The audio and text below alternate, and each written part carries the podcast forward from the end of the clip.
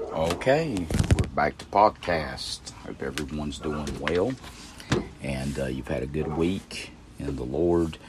Um, I'm so thankful uh, for for God giving us uh, this day. It's been a blessing. Appreciate uh, Him meeting with us this morning. Uh, this we will have podcast on Wednesday and then uh, I'll be I'll be out of town. I'll be uh, leaving on Saturday morning, uh, headed to Florida for for a few days. We'll be coming back that Friday, I believe it is the fifteenth, and be back in services with you on the sixteenth. I've never missed a Sunday. Um, the, this this particular trip's just requiring a little more driving uh, than what I usually do. I usually just go to the North Carolina coast, but um, we we're going to go down there this year, and so please pray for us uh, as as we travel.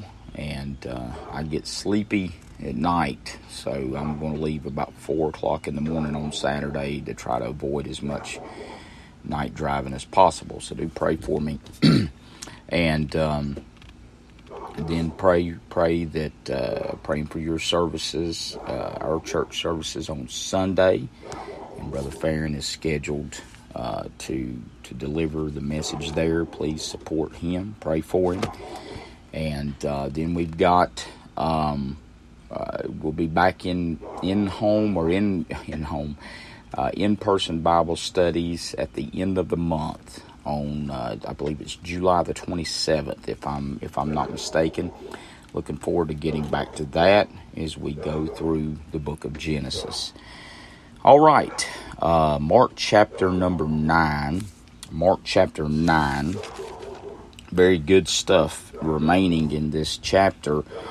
Um, I we closed out. This is a very fascinating story. In fact, I've got I've got some messages preached um, about child raising and and the Word of God from this chapter. It's of, of great note. In fact, let's just start there so I can elaborate a little more in John 9 and 14. 9 and 14. I, I did cover it briefly in the last uh, podcast, but I want to go back to John 9 and 14. I'm sorry, Mark. I've been saying John. I do apologize. Mark 9 and 14. And when he came to his disciples, he saw a great multitude about them, and the scribes questioning with them. And straightway all the people, when they beheld him, were greatly amazed, and running to him, saluted him. And he asked the scribes, What question ye with them? And one of the multitude answered and said, Master, I have brought unto thee my son, which hath a dumb spirit.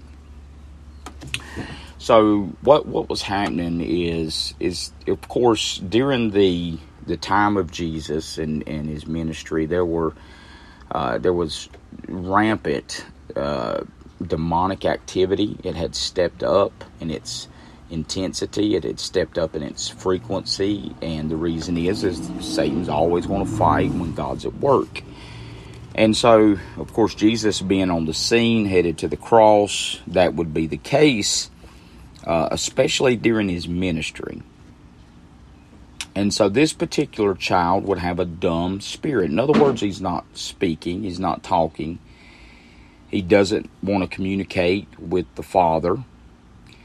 And I, have raised teenagers. I've raised, I've raised my children. I've, I've got one, one remaining, and you know, essentially that's that's a minor.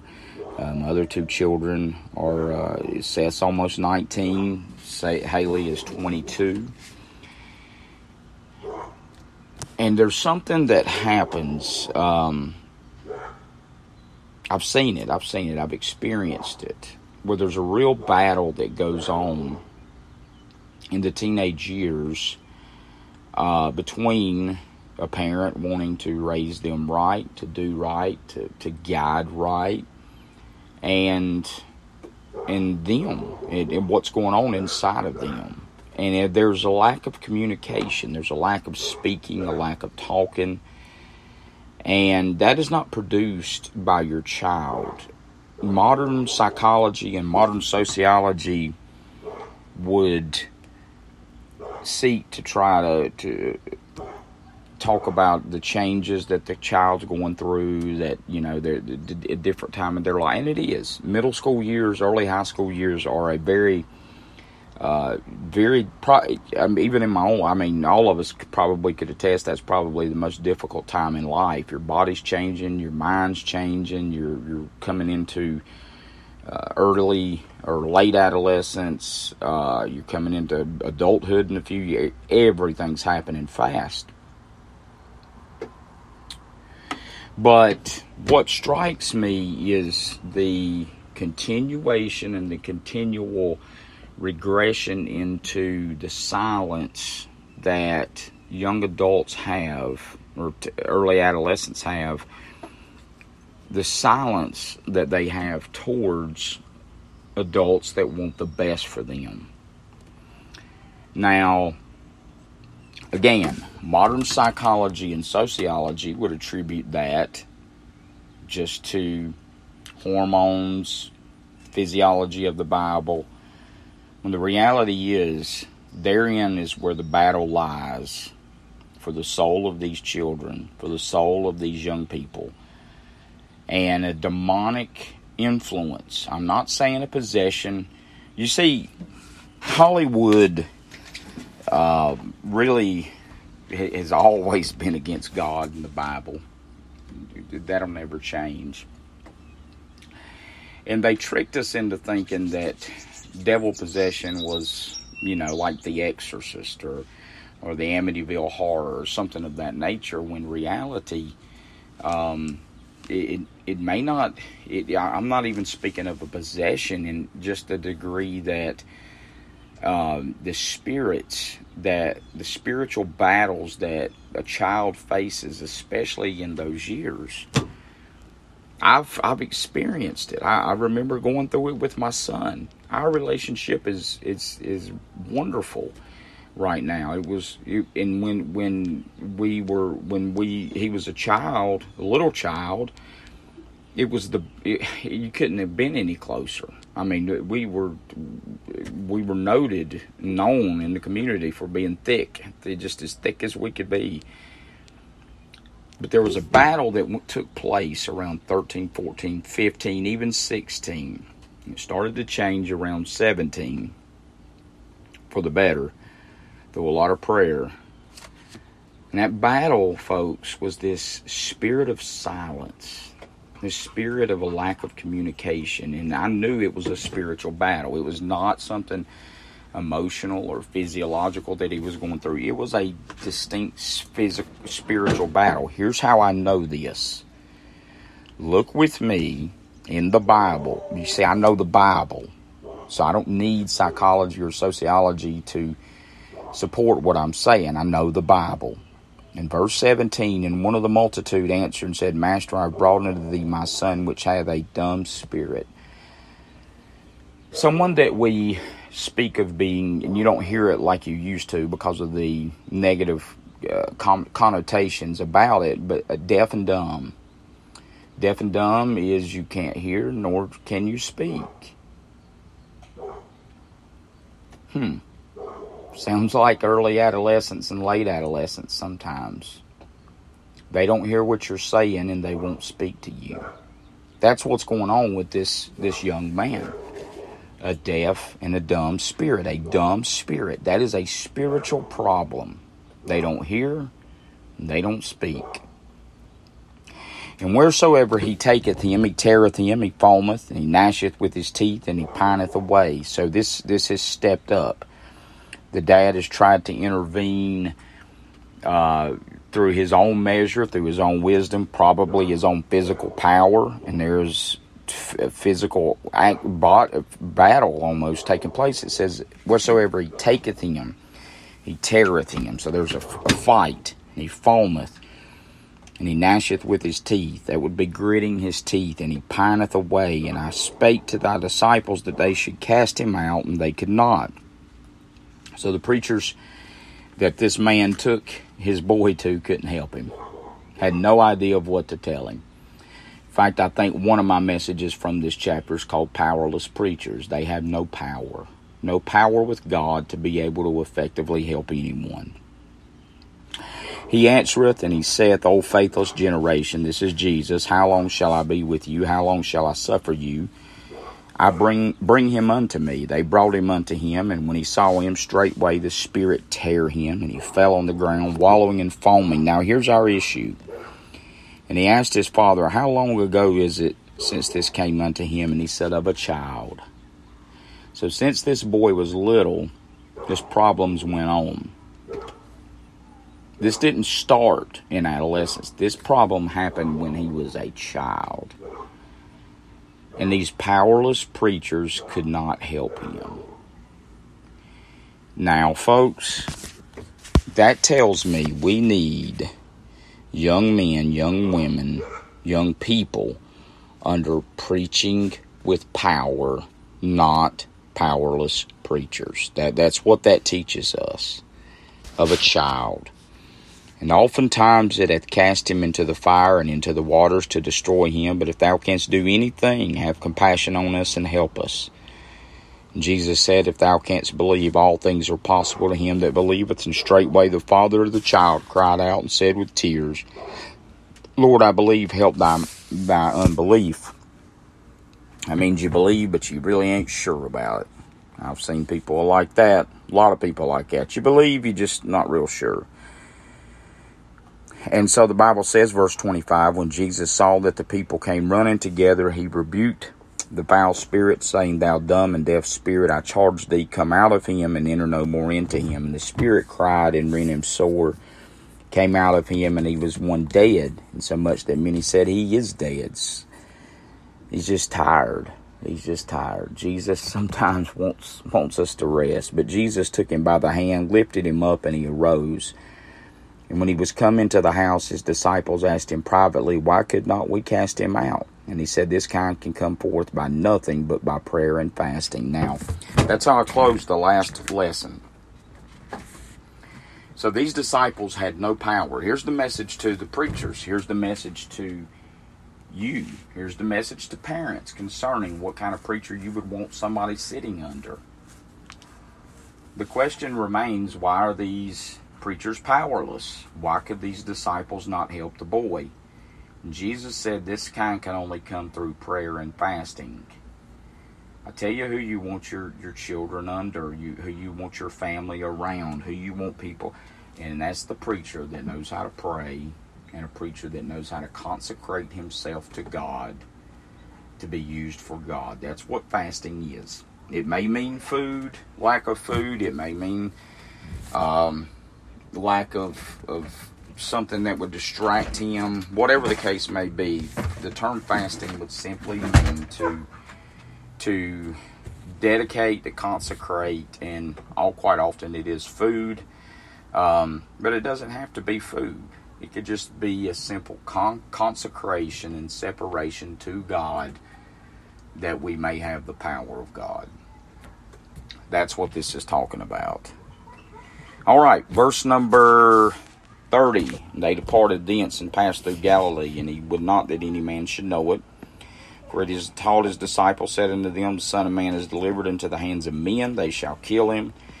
And after that he is killed, he shall rise the third day. But they understood not that saying and were afraid to ask him. So he's he's telling them again of the death, the burial, and the resurrection.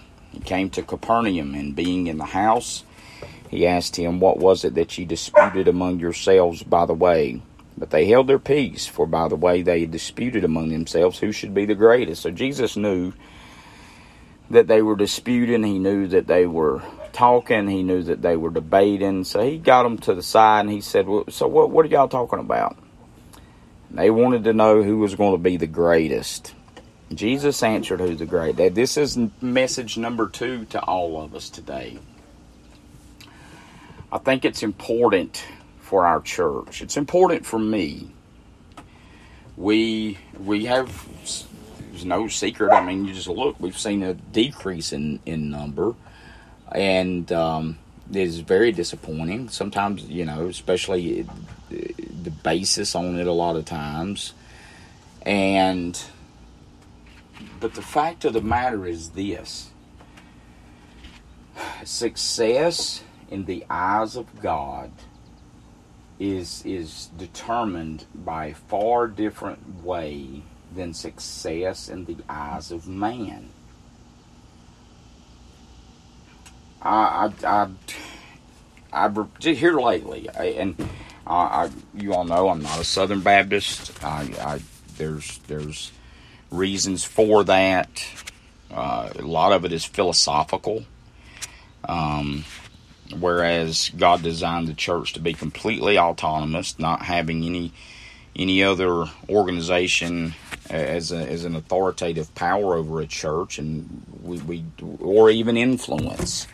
And uh, in in most cases, the associations and conventions have unduly influenced uh, the autonomy of churches. So it's philosophical, but then the direction that they went uh, sometimes ordaining, you know, ladies, uh, acceptance of the newer versions of the Bible, a lot of things. That's not that's not the point I'm making, but I do want to throw that in there.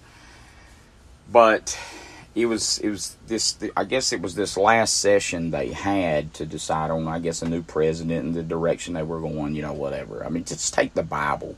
You don't need a session to decide the direction you're going. We got you got the word of God. How foolish is that? But anyway, Rick Warren, I guess um, most of you know him through the public purpose driven life books and stuff. I've never read it, never will.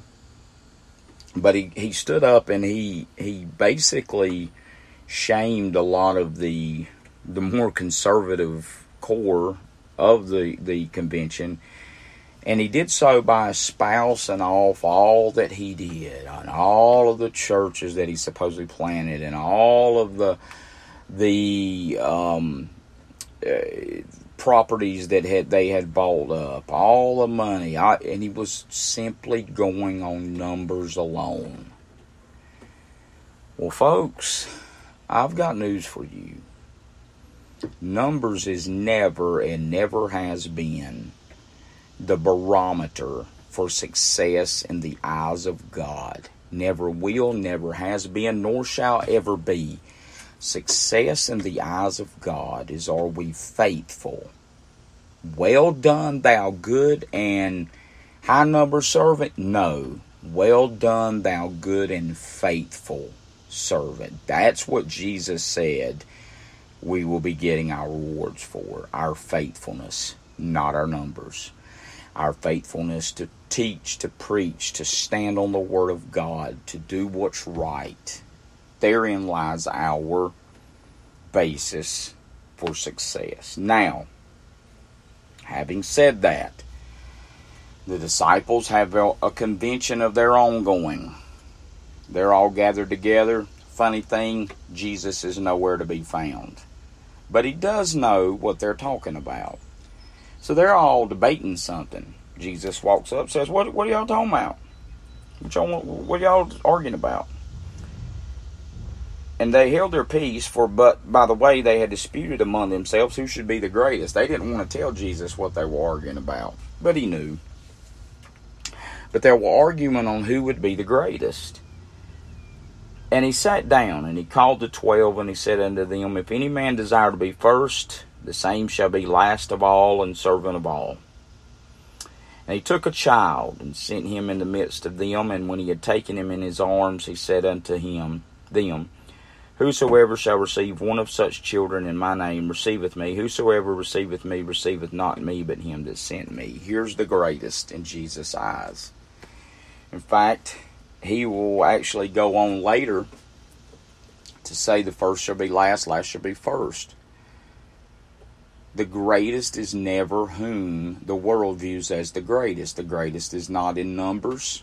The greatest is who has a, a humble spirit to the degree of being faithful to God. And he uses the child as a point of reference. The child, ladies and gentlemen, never really thinks of pride, ego, or arrogance. They just have a humble will and spirit. Okay? I'm going to tell you what we're going to be judged by our faithfulness and our spirit to do right. Do what's right in honoring God. And so John answered him, saying, Master, we saw one casting out devils in thy name, and he followeth not with us, and forbade him, because he followeth not us. So now John is saying, Look, there's one that I seen doing some work, but he's not one of us. And Jesus forbid him not. There is no man that should do miracle in my name that can lightly speak evil of me. For he that is not against us is on our part. For whosoever shall give you a cup of water to drink in my name, because you belong to Christ, verily I say unto you, he shall not lose his reward.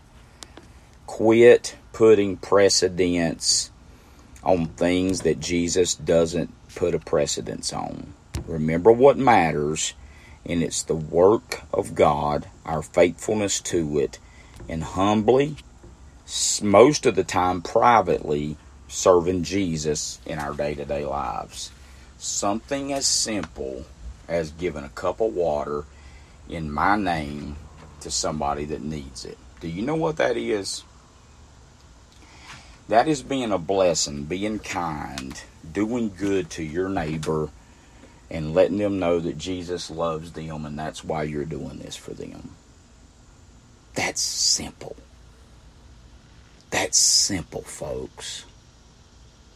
That's simple therein lies where we're judged at. Boy, ain't that good. And whatso and whosoever shall offend one of these little ones that believe in me, it is better for him that a millstone were hanged about his neck and were cast into the sea. How about that? These child pornographers, these pedophiles that are so prevalent and prominent today that have been eh, just almost hid, no punishment. God said, I tell you what, it's better that a millstone hung about your neck and you thrown into the middle of the sea than to be one of these that would offend one of these little children, especially someone that doesn't and they are representing God. I've known, and look, we, we throw off on the Catholics, but I've known many of Baptists that have that have not been real innocent and, and also messed with children. And I'm telling you right now, the Word of God is very, very serious about this. Watch what the Word, watch, look, look at what the Bible says. Verse number 43 And if thy hand offend thee, the hand, how would the hand offend someone, speaking of a child, touching them in an inappropriate manner. Cut it off. I mean, we, we've got a president of the United States today that's been accused of this. That's how far things have gotten. Thy hand offend thee, cut it off. It is better for thee to enter into life maimed than having two hands to go into hell, into the fire that shall never be quenched. So the Bible teaches us very well how to clear up touching and defiling little ones. Castration, cutting off, taking away, maiming, removing the offending member. What was the offending member of the body? that offended one of those little ones, a hand, something else, whatever it was, the Bible, the Bible says, just cut it off. Remove that hand. You don't got to worry about it touching no one else inappropriately. Don't have to worry about it touching anyone else in a way that it shouldn't be touching them. Now, if you got a red letter Bible, that's in red. If you use a red, if you got to have that, and that's fine. I'm not against them. The one I, the one I teach out of podcast is is red letter. So I'm not against them. I'm just saying, if you got a red letter Bible to tell you what Jesus is saying, Jesus said that. It's better to remove the offending member of the body than it is to hurt and harm one of these little ones again. That stuff is, is, wicked, and our society's covering for them. Our lawmakers are covering for them. This Maxwell lady just got 20 years in prison for uh, child porn and the like. But nobody is yet, anyone is yet to see who's on her list. It's a problem, folks. It's a problem. I remember when I worked for the prison system, I would see and look, there's nothing more, the only thing sicker than harming a woman in this regard is harming a child. So don't don't think I'm I'm not promoting that in any way. But I will say I would see men get life for raping a woman and five to eight years for a child. Now, you, you, this was back in the 80s and 90s. Make that make sense. I'm not saying they should have any more than raping a woman, but I'm saying they definitely shouldn't have any less. But our it's it's been geared that way for a long time. This this sick fetish with with our with with children. And folks, Jesus deals with this harshly. And he deals with it appropriately. I'll tell you how to defeat it, cut it off. Whatever the member was that offended it. That's that's what Jesus said. To remove. Remove the offending member. And for appropriateness, he used the hand here. He says hand. But that doesn't change the principle, whatever it was. Now, verse 44, Jesus teaches on hell. Where the worm dieth not, the fire is not quenched. Jesus teaches and speaks of a literal hell. It is not just separation from God. Unfortunately, I've I've read an interview with Billy Graham, and he did in the interview make the statement that he wasn't necessarily sure that it was speaking of literal fires of hell that he felt like separation from God in and of itself would be hell. That is wrong. That is completely and totally 100% wrong. Hell is a literal place. Literal. It's not figurative and it's not just speaking of separation from God. In Luke 16, he said he was tormented. The rich man in hell was tormented in this flame. In verse 46 of Mark 9, where the worm dieth not and the fire is not quenched, a literal place with fire that cannot be quenched, and nothing dies. Now that's that's the the horror of it. You're just there burning forever. And if the eye offend thee, pluck it out. That goes for pornographers. That goes for pornographers. An offending eye. It is better for thee to enter into the kingdom of God with one eye than having two eyes to be cast into hell fire, where the worm dieth not and the fire is not quenched. For every one shall be salted with fire. Every sacrifice shall be salted with salt. Salt is good, but if the if the salt have lost its saltiness, wherewith shall ye have seasoned it?